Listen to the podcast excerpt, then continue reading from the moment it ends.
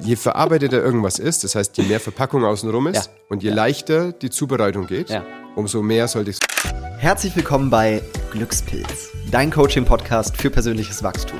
Hier lernst du, wie du mit Coaching dir selbst und anderen dabei hilfst, persönlich zu wachsen. Viel Spaß und let's go!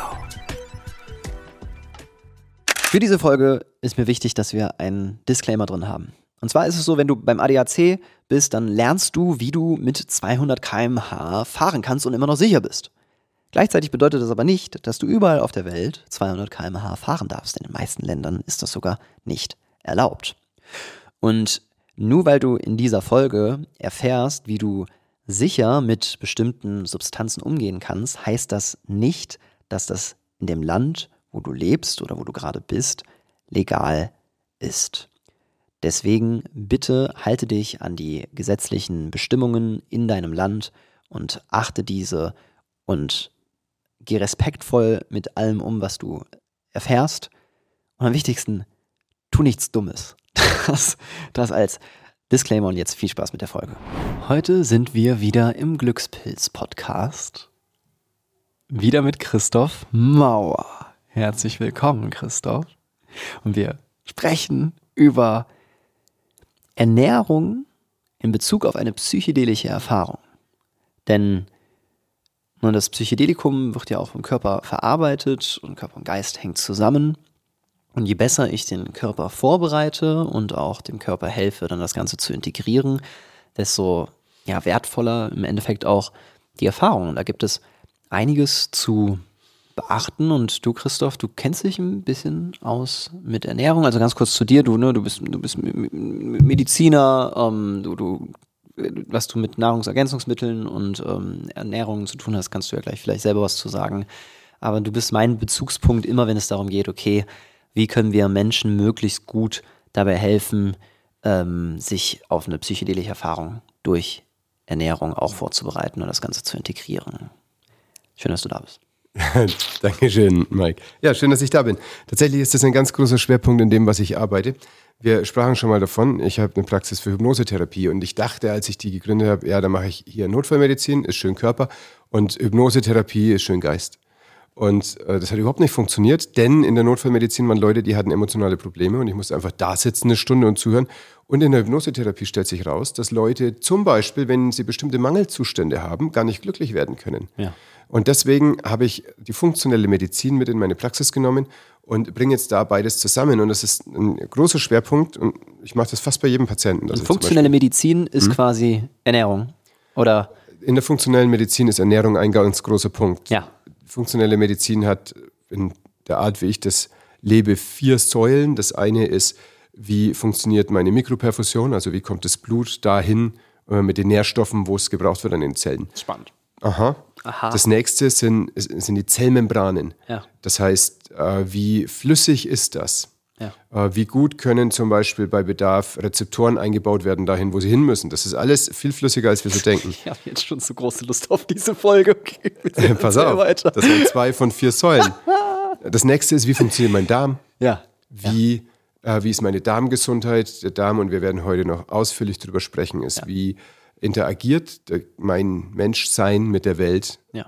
Die größte Austauschfläche, die wir im Körper haben mit der Umwelt. Und Ja. es kann so viel schiefgehen und wir haben so viele Menschen mit Darmbeschwerden, Ja. die rumlaufen und denken, das ist normal, was ihnen geschieht. Und die vierte Säule ist das Gleichgewicht der Neurotransmitter und der Hormone. Mhm. Und auf diese vier Säulen zu achten, wenn das, wenn das alles im Großen und Ganzen rund läuft, Mhm. dann gibt es gar nicht so viele Krankheiten, die du noch haben kannst. Okay, cool. Und die funktionelle Medizin schaut darauf, dass das eben funktioniert. Ja. Okay. Und äh, vielleicht willst du es auch noch dazu sagen, ähm, auch, dass du mit Inner Vitamins auch ich, quasi einen, einen Webshop hast, worüber du auch Supplements vertreibst. So ist es. Also Und wir haben Das zum ist- Beispiel, äh, kurz mal, kurz ein Intro, wir haben zum Beispiel auch mit, mit der gesamten Akademie einmal ein Supplement-Protokoll bekommen für jeden Einzelnen, äh, was, glaube ich, so die Hälfte kultiviert hat, die andere Hälfte nicht, aber so, das ist jeder Voll, also das ist nicht äh, so, dass das hier irgendwie Magic Bullet wäre, Ja. wo jeder dadurch zu einem völlig gesunden Körper Nein, kommt. Und was aber dabei ist, ist, dass wir vorher einen Test gemacht haben, der über Fragen zum Beispiel diesen Neurotransmitterstatus Ja. evaluiert und dann äh, kann man Supplements geben. Es gibt ja außer Magnesium, Vitamin D, über die wir heute sprechen werden, Ja. auch noch ganz andere Pflanzenwirkstoffe, die im Körper große Veränderungen machen. Und die kann man gezielt einsetzen in bestimmten Zuständen, um dem Körper sein altes Gleichgewicht wiederzugeben. Ja.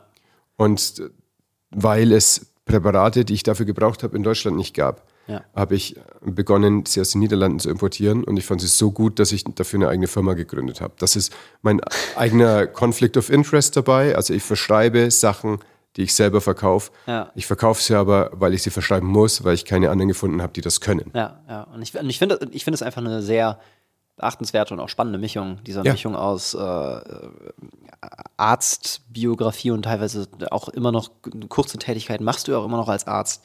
Äh, gleichzeitig die, die, die, die Praxis für Hypnotherapie und dann diesen Zugang zu funktioneller Medizin.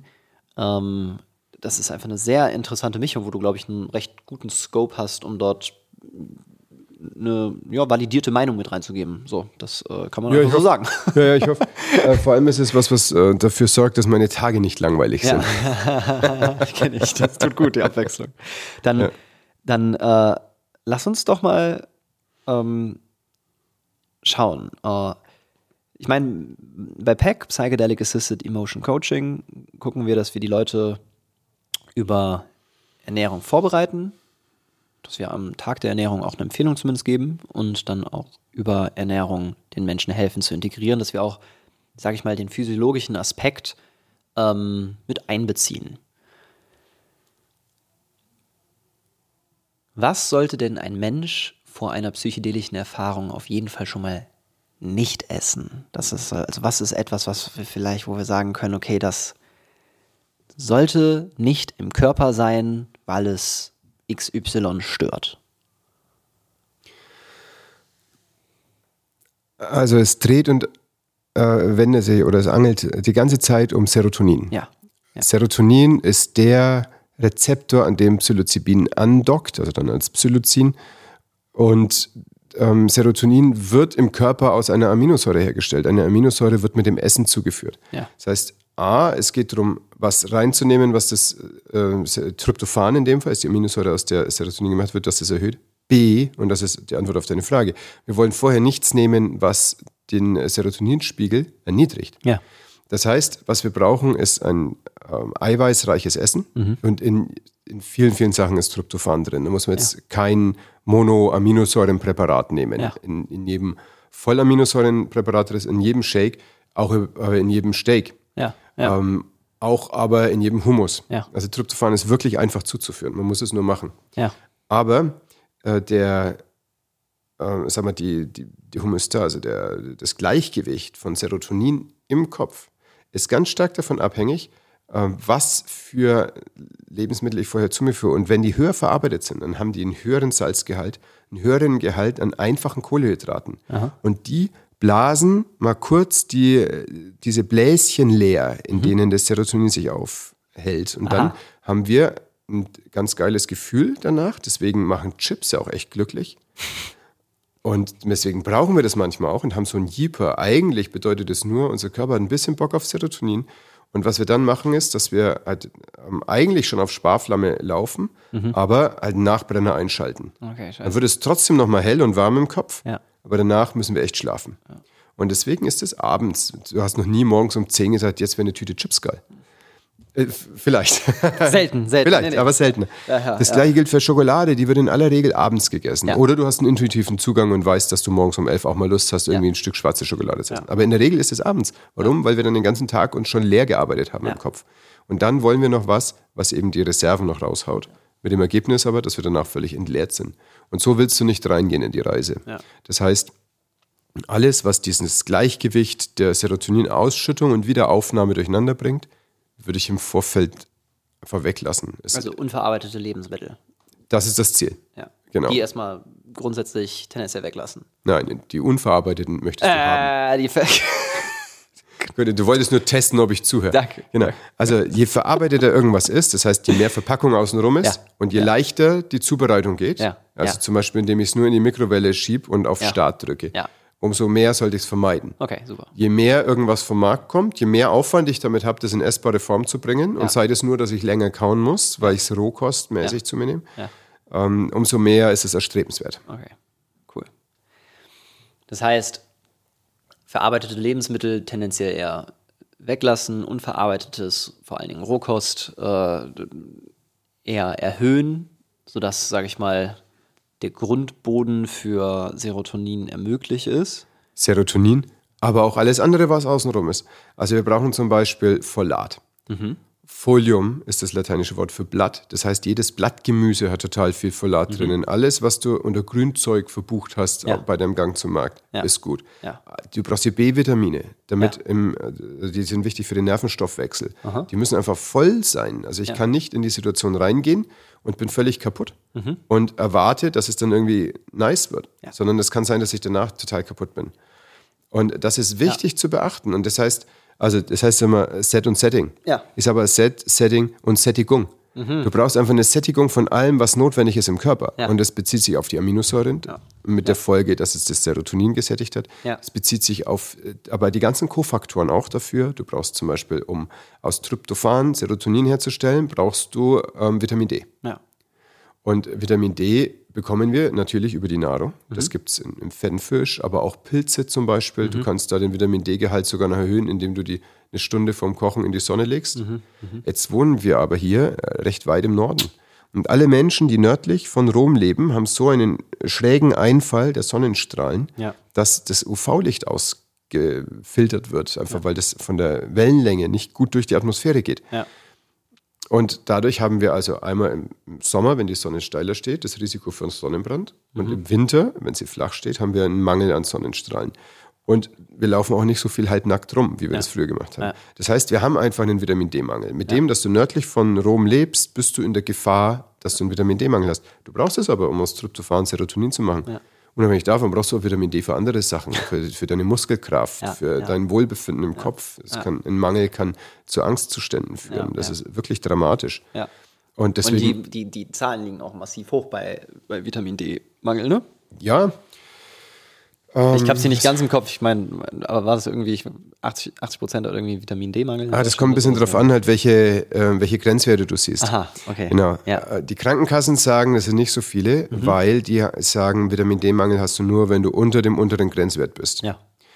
Und äh, das ist natürlich für die ein smarter Move, weil dadurch sind es weniger, also müssen sie weniger Vitamin D bezahlen. Ja. Ist jetzt nicht so extrem teuer, aber Ja, ja, viele Leute, auch wenn es nicht sehr teuer ist, Ja. Haufen Geld gespart. Ja. Und wenn dann der Vitamin D-Spiegel ansteigt und ist wieder drüber über dem Grenzwert, sagen sie, du hast ja keinen Vitamin D-Mangel mehr, zahlen wir dir auch kein Vitamin D mehr. Ja. ja. So, das ist jetzt äh, eine Art, damit umzugehen. Wenn du aber ähm, nicht nur einfach den unteren Grenzwert dir anschaust, der übrigens in einer Population, die nördlich von Rom lebt, gemacht wurde. Das ist ja nicht so, dass das irgendwie bei, bei Leuten mit unserer Hautfarbe, die am Äquator leben, gemacht wurde, sondern bei Leuten, die in einem Mangelgebiet leben. Und da wurde der Normwert definiert. Und ähm, wenn du jetzt aber überlegst, ich hätte vielleicht Symptome und habe einen Wert, der halt unter der Hälfte ist, dann, dann muss das Symptom behandelt werden. Und dann kann man nicht sagen, dass dieser Vitamin D-Wert jetzt noch oberhalb von einem unteren Grenzwert ist, sondern du hast Symptome, zum Beispiel Rückenschmerzen am Ende des Winters und die lassen sich darauf zurückführen. Das ist selbstverständlich, woher soll das denn kommen, außer vom Vitamin D? Ja. Und das kommt auch nicht, weil die Leute auf einmal dann müde Knochen haben und eine Osteoporose, wofür wir üblicherweise in Deutschland das Vitamin D dann hernehmen oder wir, was wir als Hauptproblem von Vitamin D-Mangel sehen, sondern weit, weit vorher hat der Muskel keine Kraft mehr.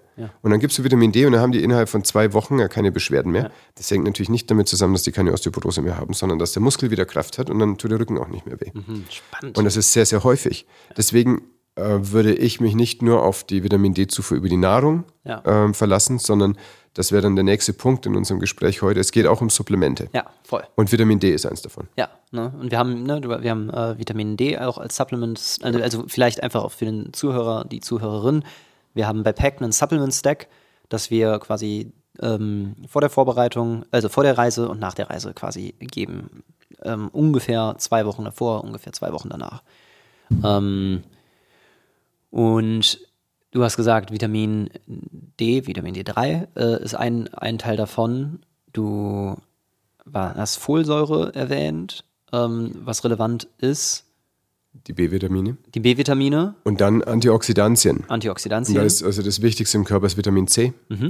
Und das ist auf jeden Fall in einer angemessenen Menge. Und da ist es so, dass wirklich äh, sehr, sehr verschiedene Zahlen durch die Welt spuken, was angemessen ist. Okay. Wenn du die Deutsche Gesellschaft für Ernährung fragst, dann sagen die 150 Milligramm am Tag. Warum ist es so? Weil unter 100 bekommst du Skorbut. Skorbut ist, wenn dir die Zähne ausfallen. Das hatten damals die Seefahrer, dass ihnen die Zähne ausgefallen sind, weil sie kein frisches Obst und Gemüse mehr gegessen haben. Deswegen wurde dann Sauerkraut gemacht und wurde in Fässern mitgeführt. Ascorbin ist das lateinische Wort für Vitamin C, also das, was kein Skorbut macht. Ascorbin. Das heißt, die Deutsche Gesellschaft für Ernährung hält sich an dem Benchmark, dass dir nicht die Zähne aus dem Gesicht fallen, dann hast du genug Vitamin C. Ich akzeptiere für mich diesen Benchmark nicht.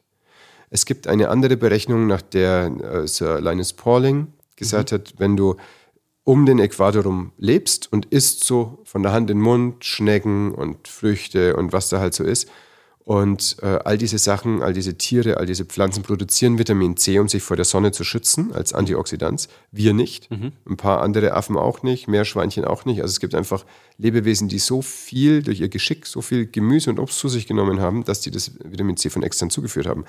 Und wenn du also damals mit einem normalen Tag hattest, normalen Energiehaushalt, dann bist du auf ungefähr zweieinhalb bis vier Gramm Vitamin C gekommen, was du eingenommen hast. 150 Milligramm hier, 4 Gramm da. Das ist der Range, in dem du Empfehlungen findest. Und wenn ich eine Erkältung bekomme, dann nehme ich 10 bis 12 Gramm am Tag. Und äh, das kann ich jetzt gerade noch empfehlen. Ja. Äh, Es gibt im Moment äh, Organisationen, die wollen, dass man sagt, äh, es gibt eine zu hohe Menge für Vitamine. Das ist deswegen schlimm, weil es dafür keine Daten gibt, sondern im Gegenteil, alle Daten sagen, es ist völlig Bums. Du kannst, du kannst auch, wenn du es über die Vene gibst, 60, 80 Gramm Vitamin C am Tag geben, wenn jemand sehr krank ist. Und es macht überhaupt gar keine Komplikation. Du machst es ja nicht 80 Jahre lang jeden Tag. Und, und, und warum, warum ist Vitamin C so wichtig? Weil es so stark antioxidativ wirksam ist. und was bedeutet antioxidativ Ah. wirksam? Entschuldige, vielleicht hätte ich break damit it sollen. Wir atmen Sauerstoff ein und wir atmen CO2 aus. Und in der Zwischenzeit passiert aus dieser Reaktion Energie. Dabei wird verbraucht ähm, irgendein Kohlenstoffspender, ähnlich wie bei unserem Lagerfeuer, das Holz. So ist es bei uns in der Regel Zucker oder Fett. Und das wird verbrannt und damit leben wir. Und dabei entsteht CO2. Und der Ruß, der bei dieser Reaktion passiert, das ist das, was raus muss aus Ja. dem Körper, ja. ähm, weil sonst irgendwann die Zellen nicht Bild. mehr klarkommen. Ach, wie geil. Okay, interessant. Und das, weil dieser Ruß bei einer Oxidationsreaktion passiert, ja. brauchen wir ein Antioxidans, Aha. um den Ruß rauszumachen. Ach so. Mhm. Okay. Vitamin C. Vitamin C. Esst Es- Vitamin C. Genau. Los. Und ich nehme also ich nehme vier Gramm am Tag. Ja, das halte ich auch für Okay. den richtigen Weg. Ah, das gibt natürlich schon nochmal einen anderen Rahmen für, für, für. Okay, cool. Spannend. Und Ja. jetzt machst du eine besondere Belastung, zum Beispiel, indem du auf eine psychedelische Reise gehst und Ja. in deinem Kopf passiert total viel. Vier Stunden lang arbeitet dein Hirn voll. Ordentlich, ordentlich. Und dabei ähm, wird man manchmal auch müde. Ja. Und das ist eine, ein, ein Aspekt von einer Überlastung im Gehirn durch diese Redox-Reaktionen. Ja, und quasi durch die Vorbereitung mit Vitamin C und auch die Nachbereitung mit Vitamin C erhöht man die Antioxidantien und dadurch wird quasi der Stress, der vielleicht auch während so einer Erfahrung entsteht, so, ne, weil es ist. Das ist ein ähm, zellulärer Stress. ja. Auf jeden Fall, den gibt's. Und, und der wird quasi danach besser abgebaut, sodass die Erfahrung äh, zumindest laut der Theorie besser integriert werden kann. Und gleichzeitig in der Vorbereitung wird Stress, sage ich mal, oder an, also wird der Ruß, sage ich mal, abgetragen, um ähm, mit mehr Gelassenheit und einem sichereren Fundament irgendwie in die Erfahrung zu starten. so ist es. So. Die spannende Frage natürlich, gibt es Studien dafür? Äh, um Himmels Willen, nein. Niemand hat zum Beispiel 1000 Leuten Psilocybin gegeben, Ja. hat den antioxidativen Status im Blut gecheckt, Ja. hat das mit Vitamin C ohne in hoher Dosis, in kleiner Dosis gemacht. Gibt's nicht. Noch nicht. Aber noch nicht, genau. ähm, Vitamin C ist nicht patentierbar, deswegen Ja. ist niemand daran interessiert, diese Studie zu finanzieren. Ja, ja. Aber wir wissen, dass Vitamin C das kann. Ja. Wir wissen, dass äh, Psilocybin das macht. Ah ja. In naja, und, Augen und wir sehen schon auch Erfolge. Also Ja. das würde ich, wir, wir können es natürlich nicht 100% Nein. zurückführen. Worauf, wo, wo, woran liegt's? So, hat, hat es den Effekt daran? Ähm, ist es wegen der psychologischen Vorbereitung? Ist es wegen dem, dem, dem Setting? Wegen, wegen, keine Ahnung, der Botschaft, die wir nach, wie wir sie nach außen bringen? Also, we don't know. Ähm, aber rein vom Empfinden ergibt es ganz schön viel Sinn und, und die, die, ne, das ist halt auch ein Unterschied, den man bei uns in Erfahrung hat, weil ich kenne keinen anderen Anbieter, der das tatsächlich macht. Und die, ich sag mal, die Kotzquote, die wir haben, die ist extrem gering. Das heißt, ähm, es ist normalerweise, es ist eher so der Standard bei Retreats, dass, also gerade jetzt, wenn wir bei Trüffel-Retreats denken, äh, dass um die 10% sich übergeben. So, was manchmal sogar mehr, manchmal sogar bis zu 20 Prozent. So, was schwierig ist, wenn du, keine Ahnung, 3.000 bis 6.000 Euro dafür bezahlt hast. Und das, das ist schon, meistens hat es auch eine tiefere Botschaft dahinter und es hat einen Sinn, aber womöglich liegt es vielleicht auch einfach daran, dass der Körpergeist nicht ausreichend vorbereitet wurde. Und wir haben natürlich dann äh, ne, einen recht hohen ähm, Anspruch und eine auch eine einfach sehr gute Vorbereitung. Ne, das ist aus unter anderem aus der Anästhesie, habe ich von dir gelernt, äh, die fünf Ps. Proper Preparation prevents poor performance. Und, äh, und mein Gefühl auch von dem, was ich selber erlebt habe, ist, so, je besser der Körper vorbereitet ist, und wenn du da Antioxidantien draufpasst, so wie du es gerade auch erklärt hast, und dass das schon mal Stress rausgeht. Und wir werden ja gleich alles, ne, Vitamin D3, wir haben Omega-3 noch, ähm, das werden wir gleich noch alles besprechen. Und das alles den Körper schon mal so vorbereitet, dann ist meines Erachtens einfach die Sicherheit ein bisschen höher, dass ich tatsächlich auch eine, überhaupt eine Erfahrung haben werde. Zweitens habe ich das Gefühl, je, je, der Körper ist schon einfach in einem besseren State als vorher. Und dadurch kann die Erfahrung, hat der Körper mehr Ressourcen, um auch eine tiefgehendere Erfahrung zu machen. So. Das ist keine ist meine Hypothese. Ne? Wir können das nicht bestätigen, aber das ist zumindest das, was für mich logisch Sinn ergibt. Und ähm, ähm, ja, und es gibt auch irgendwie einen höheren, einen höheren Sicherheitsaspekt. Und, und das finde ich auch das Schöne, selbst wenn mal, also das, das war immer so mein Anspruch bei, dem, bei der Konzipierung von PEC, dass selbst wenn jemand keine Erfahrung hat, ich, ich mache das mal in Anführungszeichen, weil äh, das nochmal ein eigenes Thema für sich ist, dass dieser gesamte Prozess so hilfreich und effektiv war, dass es sich dennoch gelohnt hat. So, das, ist, das, soll, das soll der Anspruch sein. Aber zurück zu, zu, zu der Ernährung. Ähm, Omega-3 haben wir noch mit drin. Omega-3 hat eine, ähm, eine koregulative oder koenzymatische Wirkung auf die Serotoninherstellung. Das heißt, es wirkt mit dem Vitamin D zusammen an dieser Veränderung von Tryptophan und zwar über Anschalten von einem bestimmten Gen. Ja.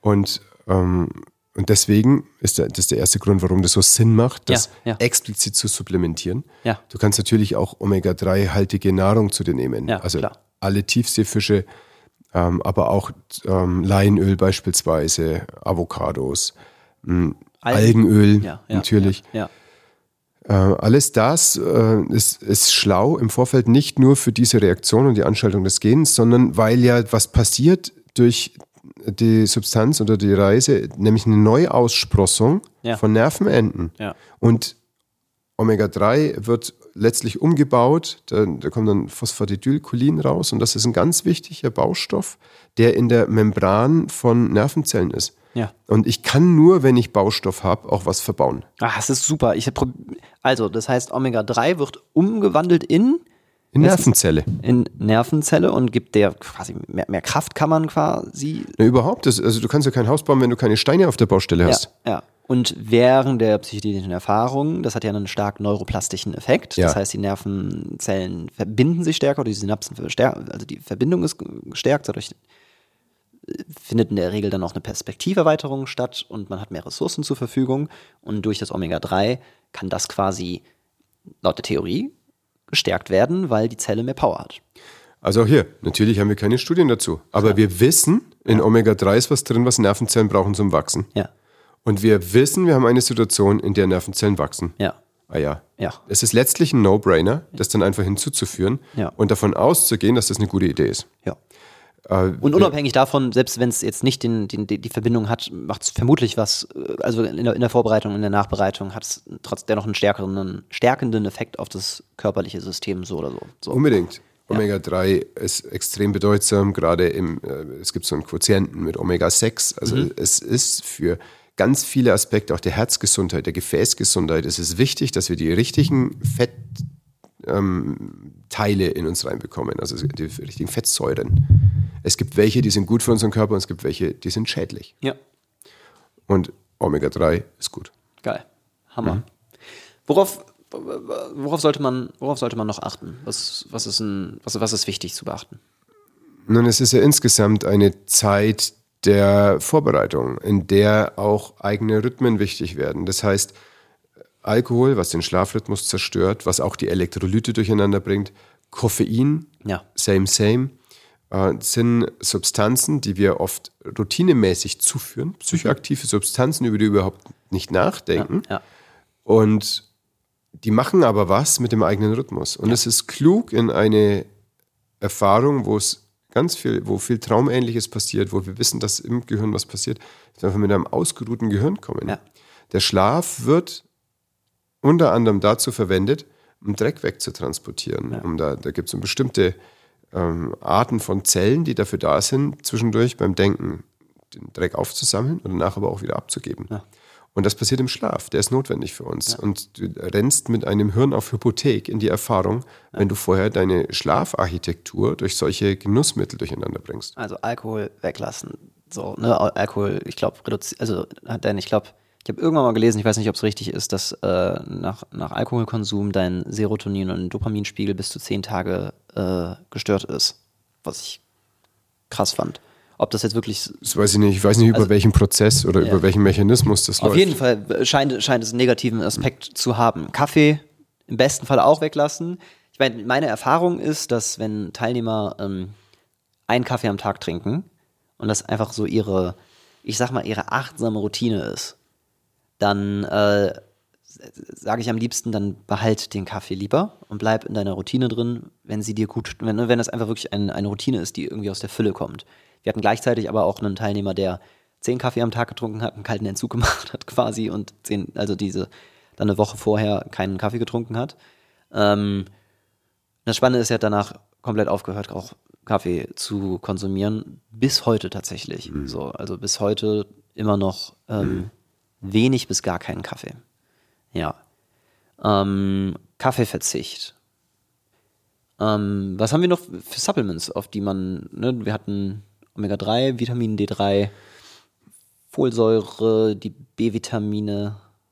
Ähm, äh. Und da, da kommen wir jetzt zum kleinen Problem. Denn ähm, es gibt eine Verordnung der EU. Das ist die EU, EU Health Claims Verordnung. Ja. Wenn ich dir irgendwas verkaufe Ja. und sage, das hilft gegen das und das oder für das und das, Ja. dann muss ich im ganz definierten Rahmen meinen Satz formulieren. Ja. Zum Beispiel bei Vitamin C darf ich sagen, kann zur normalen Funktion ihres Immunsystems beitragen. Ja. Das macht eine kalte Dusche auch. Ja. Also das ist, das ist wirklich sehr, sehr reduziert auf ganz bestimmte Aussagen und jede Abweichung davon, schon eine wörtliche Abweichung davon, wenn ich zum Beispiel Lust habe, mal eine fluffigere Formulierung zu verwenden. Äh, kann schon so sein, dass ich dann mein Produkt vom Markt nehmen muss, weil ich hier gegen die EU Health Claims Verordnung verstoßen habe. Das heißt, entweder kann ich jetzt, jetzt sagen, was wir für Produkte haben, dann darf ich aber nicht sagen, was die machen. Oder aber wir sprechen über ein paar ausgewählte Inhaltsstoffe. Ja. Und ich sage aber nicht, wie das Produkt heißt. Ja. Und ähm, wer dann eben solche Produkte nutzen will, das ist was einfach, was über Magnesium und Vitamin D hinausgeht. Es braucht mehr Beratung. Ja. Der muss sich mit jemandem auseinandersetzen, der mit diesen Produkten arbeitet. Ja. Das kann total ertragreich sein für den Einzelnen, aber Ja. ähm, das ist was, was ich hier auf jeden Fall trennen muss, ähm, weil es nicht geht. Ja. Ja. Ja. Ja. Das ist ein bisschen schade, denn, und das möchte ich auch gleich vorneweg sagen, diese EU-Verordnung ist so seit 2006, 2007 oder so aktiv. Das heißt, das sind allein schon 15 Jahre.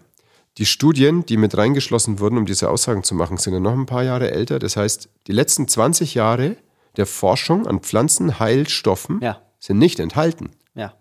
Wir wissen, und wenn man in die gängigen ähm, Daten, Databases reingeht, so PubMed oder andere Sachen, da, da kannst du ganz, ganz viel rausfinden. Safran zum Beispiel ist inzwischen in Studien als gleichwertig mit äh, mittelstarken Antidepressiva in der Behandlung von der Depression gesehen worden. Wahnsinn. Safran, das ist einfach nur, was in die Küche kommt. Ja. Aber es macht eine ganz starke Umwandlung von Tryptophan Mhm. auf Serotonin. Es erhöht den Serotoninspiegel im Gehirn. Und das ist etwas Gutes. Darf ich sagen? Nein. Weil diese Erkenntnis ist weit nach 2007 entstanden. Das heißt, wenn ich genau das mache, dann nimmt mir jemand nicht nur meinen Safran vom Markt, Ja. Sondern ich kriege noch eine Strafe obendrauf, weil ich es gewagt habe, Ja. die aktuelle Forschung zu zitieren, während ich was verkaufe. Ja. Das ist der Punkt. Ich darf sie hier aber zitieren, weil ich hier nichts verkaufe. Nee. Denn die Menschen, die dann sich für Pack entscheiden, die bekommen eine ganz individuelle Beratung. Ja, ja. Und was gehört für die rein? Manchmal ist es, wenn, also viele Leute, mit denen du arbeitest, die gehen schon ganz bewusst mit sowas um, haben schon zum Beispiel eine ganze Latte Supplements. Ja, ja. Und dann macht es natürlich Sinn, nur so sich das Delta anzugucken. Was ist der Unterschied zwischen dem, was wir als optimale supplementäre Begleitung sehen von Ja. der Journey und was haben die Leute schon drin? Ja. Und dann machen wir halt genau diesen Unterschied. Oder man kann auch sagen, so auf das hier war für dich als Mensch cool jetzt die ganze Zeit. Ja. Hier fokussieren wir jetzt aber nicht auf dich als Mensch, sondern auf die Journey als Ereignis. Ja. Und wenn diese vier Wochen vorbei sind, dann gehst du wieder zurück zu dir als Mensch. Das kann auch sein, dass das ein Weg ist. Wie auch immer.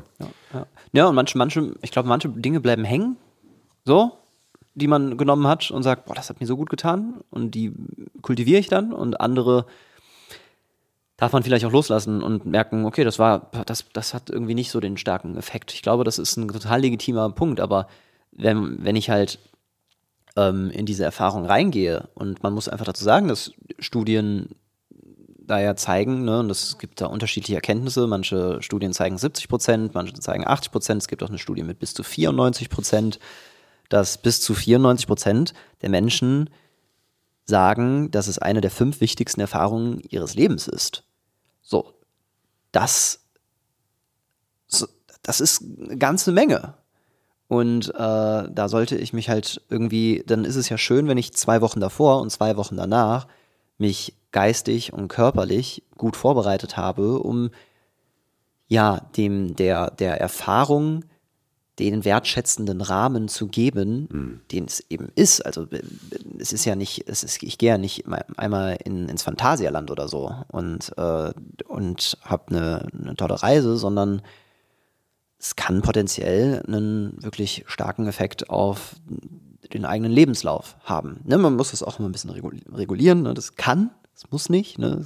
aber es kann. Und deswegen, je besser der Rahmen gesetzt ist, desto höher die Wahrscheinlichkeit. Total. Das ist unsere Philosophie dabei. Ja. Und wenn man denkt, was so andere wichtige Ereignisse sind, was jemand in seinem Leben hat, zum Beispiel Hochzeit, Ja. was da für ein Geschiss gemacht wird außenrum. Und hier geht es einfach nur darum, vier Wochen lang ein paar Supplemente futtern. Also ich denke, es ist. Ja, und ein bisschen emotionale Vorbereitung. Ja, genau. Ja, und ich meine, ich meine, äh, da gehört ja auch viel dazu. Und ich finde, also ich persönlich finde die beste, also Hochzeit ist auch gut, denke ich gerade, weil äh, es braucht auch eine gewisse Integration nach einer Hochzeit. Oh ja. Ich. Halleluja. Also hab Eine emotionale Ressourcen im Vorfeld stärken. und ich, genau, richtig. Also da kommen viele Dinge hoch und auch im Nachhinein. Das, das macht was. Wir sind jetzt verheiratet so, ne? Ähm, und, und ich meine, der Tag an sich, das habe ich dieses Jahr übrigens bei uns, also letztes Jahr ähm, bei der Hochzeit echt gemerkt, so, äh, äh, ich, hatte gar ich hatte gar keine Erwartung an meine Hochzeit. So, ich dachte, das, das war so, mal gucken, keine Ahnung. Und das war so schön, äh, das hätte ich nicht gedacht. Ich hätte nicht gedacht, dass das so ein schöner, also jetzt verstehe ich das Wort Hochzeit und Hochzeit, äh, sehr, sehr schön. Also tolle Erfahrung. Ähm, das ist ein schöner Vergleich von der Intensität und auch der Vor- und der Nachbereitung. Und ich finde auch Geburt gar nicht, gar kein schlechter Vergleich, ne, weil ähm, letzte Woche noch eine Klientin, die gesagt hat, es fühlt sich gerade an wie eine Geburt. Ich werde in die Höhe gezogen und, und unter mir ist es dunkel und oh, das bin ja dann, ne? Und dann ist quasi, hat sie wie so eine Wiedergeburt mental, psychisch erlebt ähm, und auch körperlich stark gespürt. Und, äh, das sehe ich immer wieder, dass dieses Phänomen passiert, ne? Auch mit ähm, Ego-Tod, neu, neu, neu auf, auferstehen und sowas. Ähm, was natürlich eine extrem existenzielle Erfahrung ist. Und äh, die, finde ich, sollte halt, ne, wenn ich an eine Geburt denke, sollte ich die nicht mal einfach mit Freunden im Wald machen, sondern im besten Falle in einem professionellen Rahmen mit guter Vorbereitung und auch einer guten Integration. Auch So. da, Ja. natürlich. Die, die Bilder sind sehr passend alle. Ja. Es ist jeweils was, worauf du dich innerlich vorbereitest. Ja. Es ist etwas, beide, oder alle drei Sachen, die wir jetzt genannt haben, sind im Erleben anders, als du es dir vorher gedacht hast. Ja, ja. Stimmt. Und alles braucht eine Integration von dem, was gerade passiert ist, in Ja. Dein neues Leben. Und Ja. du änderst dich. Zumindest auch, wenn wir Psychedelika in einem professionellen Therapie- und Coachingrahmen sehen. Ne? Therapie machen wir nicht, aber zumindest im Coachingrahmen äh, sehe ich das so. Genau, es geht nicht um lustig trippen. Nö, genau. Das ist, das ist eine andere Funktion, aber ich glaube, bis, bis wir da in der Welt ankommen, kann es. Ich glaube, es gibt Steps, die davor hö- gehören und ich glaube auch, dass gerade die klassischen Psychedelika dafür eher geeignet sind als für lustig mit Freunden. Das ist selten. Also geht. Egal. Ähm, gehen wir zurück zur Ernährung. zu, zu, zurück zum Thema Ernährung. Ähm, mm, wir hatten jetzt einige, wir hatten Vitamin D3, Omega-3 und so weiter. Haben wir noch irgendwas nicht erwähnt, was, was Ja. relevant ist? Also, ähm, auch hier gibt es ja vier Säulen. Und das ist durch die Supplemente noch stärker ähm, angesprochen oder akzentuiert als nur durch die Ernährung. Das heißt, nur, das ist ja alles, geht es um, um Nahrung. Ja. Alles das ist, ich, ich verleiht mir meine Umwelt ein Ja. und diese Umwelt, diese Welt, die schafft in mir was. Und das, das hat, also das kann man vom Symbolwert gar nicht hoch genug schätzen. Das Ja. ist wirklich, wirklich wichtig, finde ich. Ganz Und- kurz, ich, Entschuldigung, dass ich dich unterbreche, aber ich weiß noch, wie die, äh, ich glaube, in irgendeiner Doku habe ich gesehen, dass die Ayahuasca-Schamanen in äh, Südamerika häufig sagen, ähm, äh, the real medicine is the food you eat. So, ne, Ayahuasca is not the medicine, the real medicine is the food you eat. Und ich denke, ah, this is it. Also, ne, auch, auch das passiert häufig nach der psychischen Erfahrung, die Leute fangen an, an sich anders zu ernähren. So, weil das ist die Medizin. So. Okay. Ich glaube auch, Ja. dass das ein ganz großes Bewusstsein machen kann für das, eben, wie, wie teile ich mich mit der Welt? Ja. Was nehme ich in mich auf? Was nehme ich in mich auf, ja. Ja. ja. Okay, Ja. wir, haben, wir, wir haben noch bestimmte äh, Inhaltsstoffe, die, die interessant Wir- sind für ein, also- äh, um zur Vor- und Nachbereitung einer psychedelischen Wir Erfahrung. sprachen vom oxidativen Stress. Ja. Das ist ein wichtiger Aspekt. ähm, Und zwar geht es da letztlich um eine Neuroinflammation. Das heißt, dass wenn dieser Ruß da ist durch Ja. diese Redoxreaktionen, dann ist es eine sterile Entzündung, so Ja. wie ein Muskelkater im Gehirn. Ja, Und das will raus. Ähm, auch bei Muskelkater ist es so, dass du durch Antioxidantien das reduzieren kannst. Manchmal willst du es gar nicht, Ja. manchmal möchtest du die harte Trainingseinheit in den Beinen stecken haben, Ja. auch weil du diesen Inflammationsaspekt nutzen möchtest, Mhm. damit dann mehr entsteht. Im Hirn fühlt sich das aber extrem unangenehm an. Mhm. Und äh, wir wissen über das Hirn noch nicht so viel wie über unsere Beinmuskulatur. Ja. Deswegen, wenn eine, ein, ein Sportler, der irgendwie unter guter Betreuung steht, äh, gezielt eine Zeit lang auf Antioxidantien verzichtet, um seinen Trainingseffekt zu verbessern, dann das kann es geben als eine Idee. Ähm, und dann kann das gut sein. Das gleiche gilt in meinen Augen nicht für das Gehirn, sondern da gehört dieser oxidative Stress raus, weil es eben eine Neuroinflammation macht. Also, wir haben Neuroinflammation, was im besten Falle verringert werden sollte durch Antioxidantien. Genau. Und was, wo, was sind klassische Sachen, also die, die können wir einerseits über Supplemente stärken und grundsätzlich bei Ernährung, was, worauf achten wir da? Das ist also zum Beispiel die Rohkost, Ja. auch das ganze Zeug, was du isst vorher. Ja. Vitamin C ist eben hitzelabil. Ja. Das heißt, wenn du deine Pfanne über 40 Grad hast, dann fängt das Vitamin C an zu degenerieren. Und dann hat es nur noch einen kleinen Teil davon. Mhm. Also klar ist immer noch was drin, du kriegst es nicht kaputt, aber ähm, Ist aber es vermeidbar. weniger. So. Also es ist vermeidbar, So ist genau. ja- Und es ist Ich halt unter 40 Grad. ja, ja äh, äh, Oder zumindest 40 Grad, ja. es gibt da, also es gibt Techniken, aber man kann es auch einfach roh essen. Das ist zum Beispiel so eine Ja. Option, die du hast. Ja. Oder eben, dass du Supplemente nimmst, die gezielt antioxidative Wirkung haben. Wir haben zum Beispiel Chaga drin, auch ein Pilz, Mhm. Ja. ein, Super Pilz. ein, ein, ein super Pilz, ein nordischer Pilz, der da auf ähm, toten Birkenholz wächst. Und der, Richtiger Glückspilz. Schaka ist gut. das ist ein Glückspilz wohl. Ja, definitiv. ey. Also der, der hat einen enorm hohen ORAC-Wert. Da geht es Ja. genau um diese antioxidative Wirkung. Ja. Und der ist weit über diesen ganzen, wir kennen das aber Heidelbeeren, Heidelbeeren sind gut und so weiter. Viele Brokkoli Antioxidantien. äh, auch, glaube ich. Auch und auch aus anderen Gründen. Aber Shaka ist, glaube ich, ganz so. Chaga ist jenseits von allem, was du mit Ja. irgendwelchen farbigen Gemüse oder Früchte hinbekommst. Ja. Das ist wirklich sensationell. Okay. Und das gehört für mich auch dazu, wenn wir erkältet sind. Ja. Dann gibt es einen Kakao in aller Regel zusammen mit dem Chaga, weil der schmeckt manchmal so ein bisschen staubig und Ja. der Kakao bindet es schön. Und das ist Okay. eine gute Sache. Chaga ist natürlich dabei. Ashwagandha Mhm. aus der ähm, aus dem Ayurveda Mhm. gut bekannt, fast zu bekannt. Inzwischen wird es in jeden reingeschmissen, der irgendwie zweimal morgens trüb geguckt hat. Und das ist nicht ganz, wie das Ayurveda das denkt. Aber natürlich ist es was, was Gutes. Es senkt zum Beispiel das Cortisol. Und äh, Cortisol ist ein Stresshormon, was in unserem Körper ausgeschüttet wird, wenn es uns nicht gut geht, wenn wir eine Bedrohung erleben. Und hier die Pulsspitze ein bisschen rauszunehmen, das kann Ashwagandha zum Beispiel, wirkt auf andere Hormone. Das heißt, hier sprechen wir von Adaptogenen, Sachen, die wir in den Körper reinmachen, die machen, dass wir uns besser adaptieren können an die Welt. Die unseren Hormonhaushalt regulieren, die unseren Neurotransmitterhaushalt regulieren, die unser Immunsystem regulieren, stimulieren auf ein Level, das genau das Richtige ist. Adaptogene sind eine, eine Klasse von Substanzen, die wir nicht wirklich auf dem Schirm haben, wenn wir über Supplemente nachdenken, weil die auch manchmal zu komplex sind. Ich kann jedem sagen, nimm Magnesium, wenn du Krämpfe in den Beinen hast. Das ist eine Binsenweisheit. Aber möglicherweise brauche ich was ganz anderes. Und das ist das Zweite, was wir haben, also antioxidativ gegen Neuroinflammation. Dann Adaptogene. Adaptogene, um Gleichgewicht herzustellen. Die sind, das können die gut. Dann äh, das Substrat. Also auch in den Supplementen haben wir ein Substrat, also in dem Fall Omega-3, was dazu hilft, dass die Nervenzellen danach besser aufgebaut werden können. Und zuletzt das, was ich ganz am Anfang sagte, wir brauchen volle Serotoninspeicher und dafür braucht man was. Und zwar einmal Tryptophan, dann aber auch die optimale Umwandlung von Tryptophan in Serotonin. Und äh, dann kann das auch zum Beispiel durch äh, verschiedene ähm, Naturwirkstoffe unterstützt werden, dass mehr umgebaut wird in Serotonin. Die afrikanische Schwarzbohne, manchmal ist so eine Möglichkeit, quasi natürliches Tryptophan reinzumachen und, und andere Sachen, Safran auch zum Beispiel. Das sind Substanzen, von denen wissen wir das, dass die das können. Da gibt es einen Schrank voll Studien dazu. Was es bei den Studien oft dann nicht gibt, ist zu sagen, ja, das ist jetzt genau die richtige Menge für diesen und jenen Menschen, so wie wir das bei Blutdrucksenkern wüssten zum Beispiel. Wüssten. Ja, wir fangen halt mit irgendwas an und dann gehen wir bis irgendwas und haben so einen gewissen Range. Ja, bei Medikamenten finden wir das völlig normal. Bei Supplementen heißt dann, ja, und wieso ist das jetzt 40 Milligramm und nicht 60? Ich habe aber mal was gelesen, die haben 80 gegeben. Okay, ist also völlig Bums, das ist keine Raketenwissenschaft. Wir dürfen dem Körper vertrauen, dass der was Gutes macht, wenn wir ihm was Gutes geben.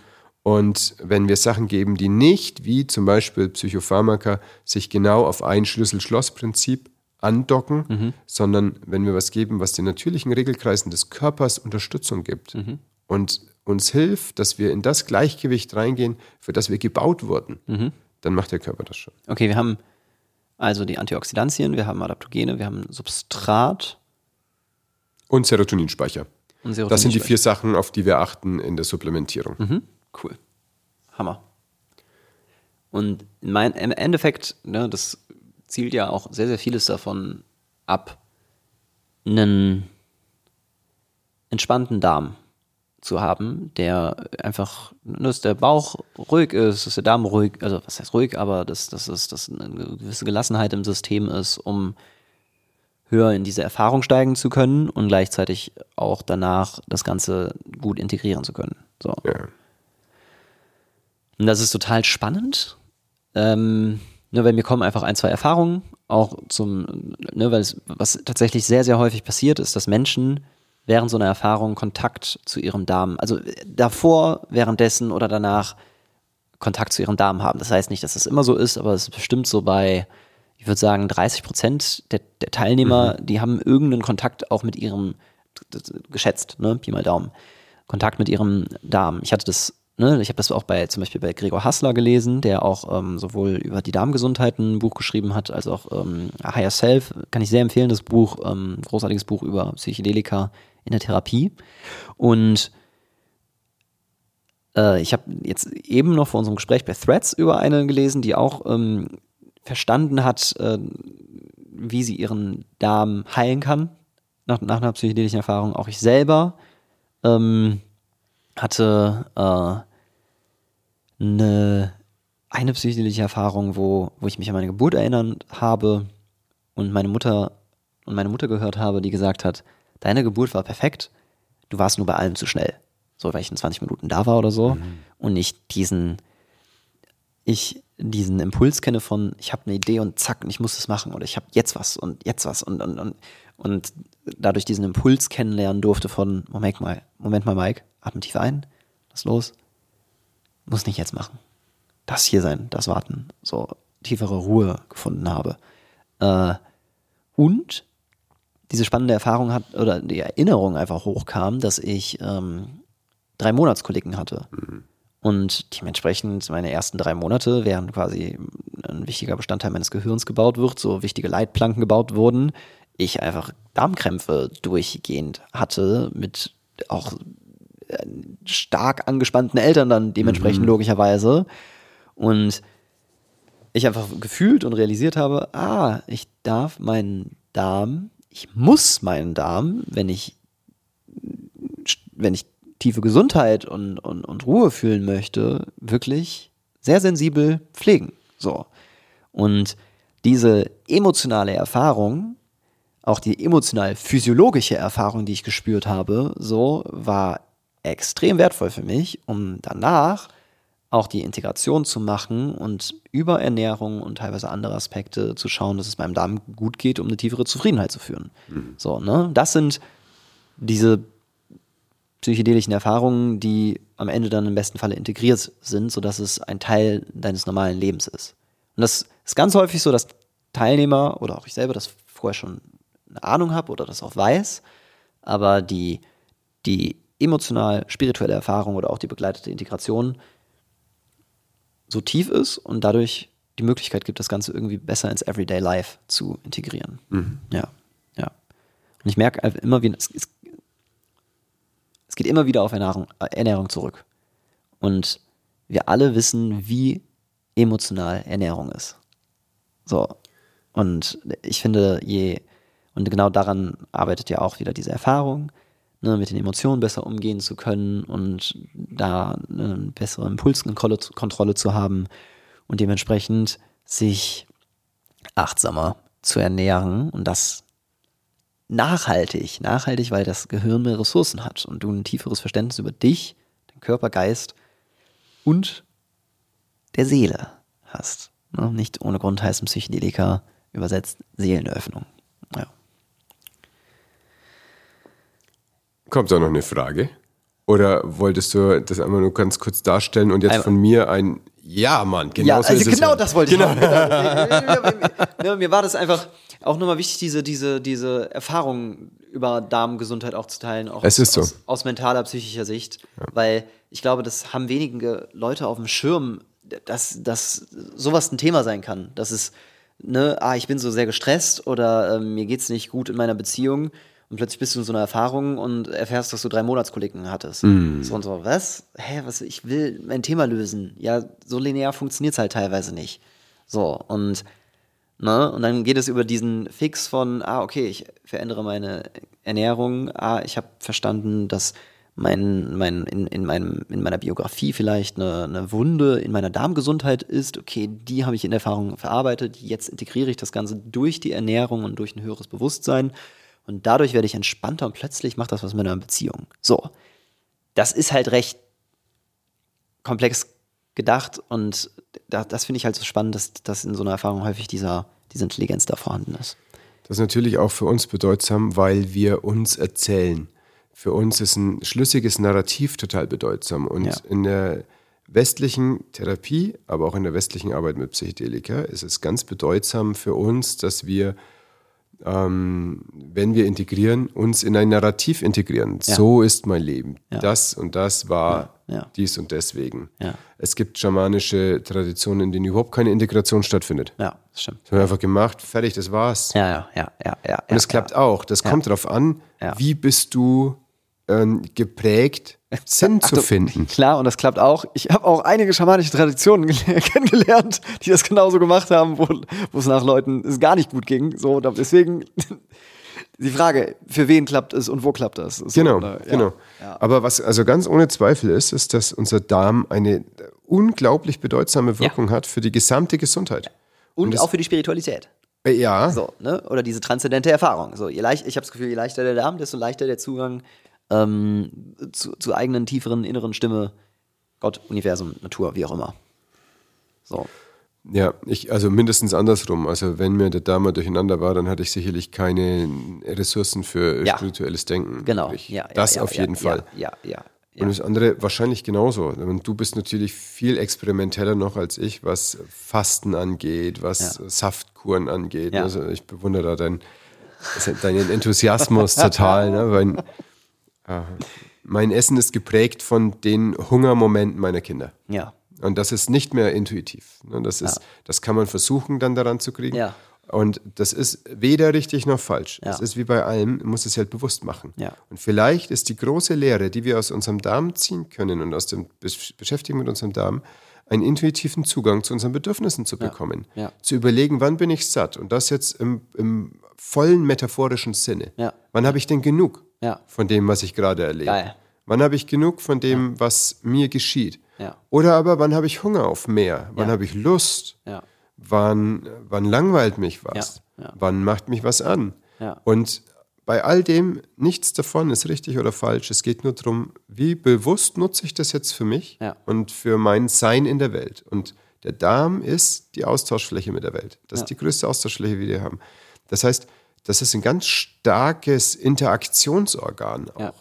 Es gibt übrigens, äh, habe ich äh, vor kurzem noch gelesen, 2023 kam jetzt ein, ein, ein Bericht äh, raus, wo zum ersten Mal jetzt auch der Zusammenhang zwischen Psilocybin und dem äh, äh, Darmmikrobiom ähm, untersucht wurde. Und diese Darm, äh, also da wurde ein Paper einfach darüber geschrieben wurde, ähm, wie das zusammenspielt und was da für Potenziale hinterstecken. Weil das Spannende ist, es gibt recht viele Berichte über diesen Zusammenhang und da wurde jetzt zum ersten Mal auch der Sam- Zusammenhang beschrieben. Den schicke ich dir mal zu, den können wir, uns mal, den können wir uns mal anschauen. Unbedingt.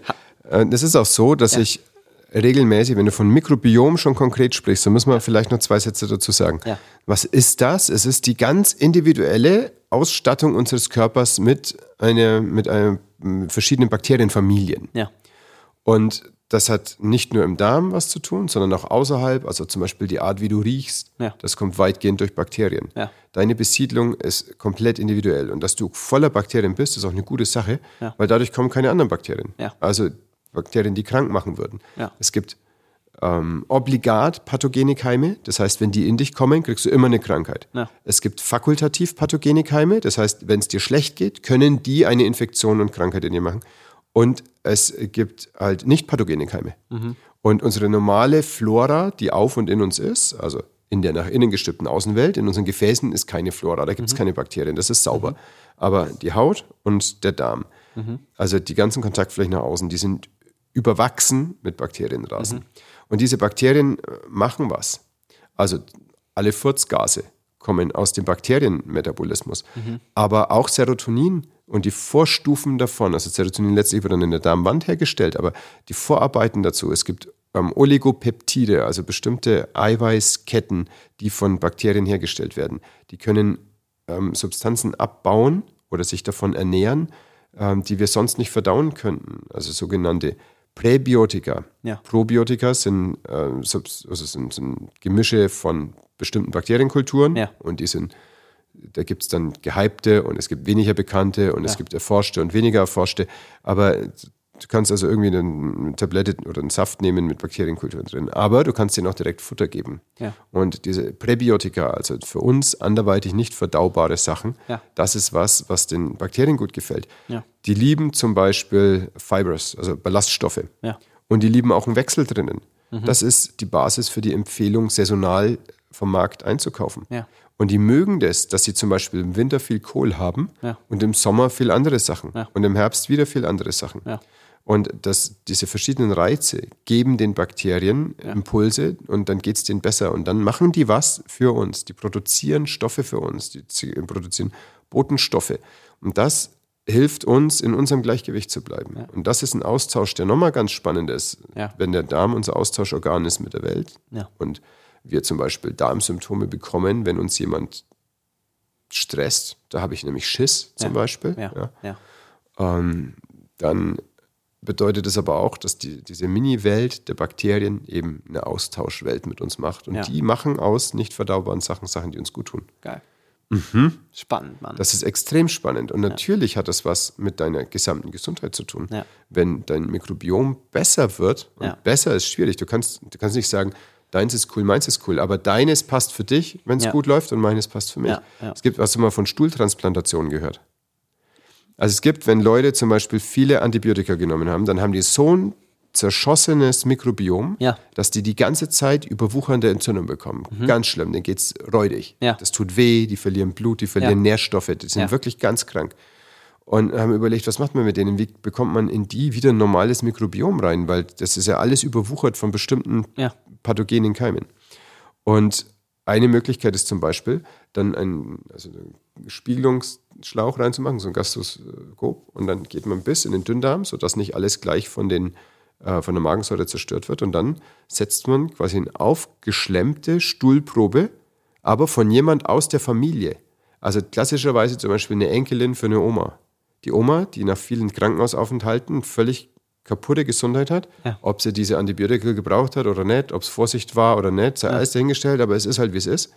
Und dann kann jemand, der aus dem gleichen Biotop kommt, also ähnliche Genausstattung hat, aber vor allem ähnliche Umgebung, ähnlicher Boden, auf dem die leben, ähnliche Nahrung, kann dann einen gesunden, eine gesunde Stuhlprobe abgeben und dann wird es über das Gastroskop in die Frau eingeführt. Und Interessant. dann besiedelt das den Darm neu und dann ist sie gesund. Geil. Und das ist nicht so, dass ich sagen kann, hey, ich bin so gesund, ich gebe Ja. dir meinen Stuhl. Ja. Das ja. ist nicht so, dass ein Stuhl cooler ist als der andere, sondern es geht darum, was ähm, ist für den Menschen in seinem Biotop richtig, Ja. in seinem direkten Umfeld. Ja. Und das, finde ich, unterstreicht nochmal diesen Interaktionscharakter des Mikrobioms. Geil. Haben wir noch irgendwas vergessen, was wir, worauf wir noch achten, was wir noch integrieren? Ich finde, wir sollten über das Fasten sprechen, Ah, ey. weil das ein Riesenthema ist für viele Leute, die noch nie nichts gegessen haben. Ja, ja. Und äh, ich bin gespannt, deine, deine Aussage dazu zu hören, warum Fasten so besonders wertvoll ist während einer Journey. Naja, also ich- ich kann das in meinen einfachen Worten quasi einfach nur sagen, dass, dass äh, je, je leerer der Bauch, desto angenehmer und je leichter, also je leichter dein Körper, je leichter gefühlt der Bauch, der Darm ist, desto leichter fällt es dir loszulassen und diese Transzendenz aufzusteigen. So, weil dein Körper nicht die ganze Zeit mit dem Verdauen beschäftigt ist, sondern sich auch mit den, den inneren Themen gut beschäftigen kann. Und ich habe die Erfahrung gemacht, dass es für die Leute, die Fasten gewöhnt sind, gut ist zu fasten. Also gerade jetzt bei Trüffeln in der Niederlande, wenn du fasten kannst, dann faste zumindest am Tag der Reise. So, vielleicht sogar einen Tag davor. So. Ähm, ne, das kommt so ein bisschen darauf an, wie fit ist man. Also äh, ist, isst man im Fasten? Ist es normal für dich, mal einen Tag lang nichts zu essen, so 24 Stunden zu fasten? Ähm, oder hast du, ne, oder machst du regelmäßig intermittierendes Fasten 16-8 und sowas? Meine Erfahrung ist aber auch, wenn jemand das nicht gewöhnt ist, dann soll die Person lieber ein leichtes Frühstück essen und dann drei, sechs Stunden warten und äh, dann in die Reise gehen, weil hungrige Menschen, die das nicht gewöhnt, das ist in der Regel, also da glaube ich, ich gebe da immer die, die, den, den Input zu, vertrau da auf deinen, auf deinen Körper. So, ne? Und das ist ja auch eigentlich die viel schön, also die schönste Botschaft von allen. Ne? Ich, ich glaube, das ist bei anderen ähm, klassischen Psychedelikern nochmal ein bisschen anders. So bei Ayahuasca ist die, ähm, ist die Diät ein bisschen strenger und auch wichtiger.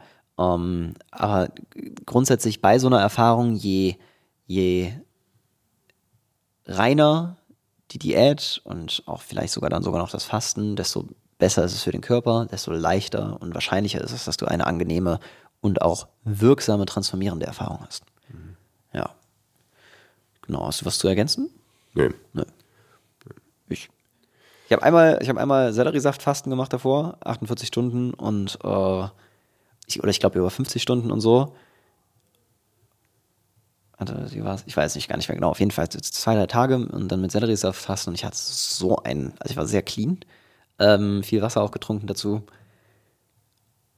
Und das verändert die Wirkung. Also es macht was. Das äh, bringt das System mehr in Schwung, als, als man denkt. Also das darf man nicht, und man darf diesen Effekt nicht unterschätzen des Fastens. So, das potenziert tendenziell nochmal die Wirkung. Ja. Also doch, ich habe noch was dazu zu sagen. Und zwar, weil ich sogar schon von Fachleuten, also Sani war das damals, der mir das gesagt hat, er war ja schon fertig mit der Ausbildung und hat er gedacht, ich will mal gucken, ob ich einen Tag lang nichts essen kann. Und da hat er alle drei Stunden seinen Blutzucker gemessen, weil er dachte, er stirbt gleich.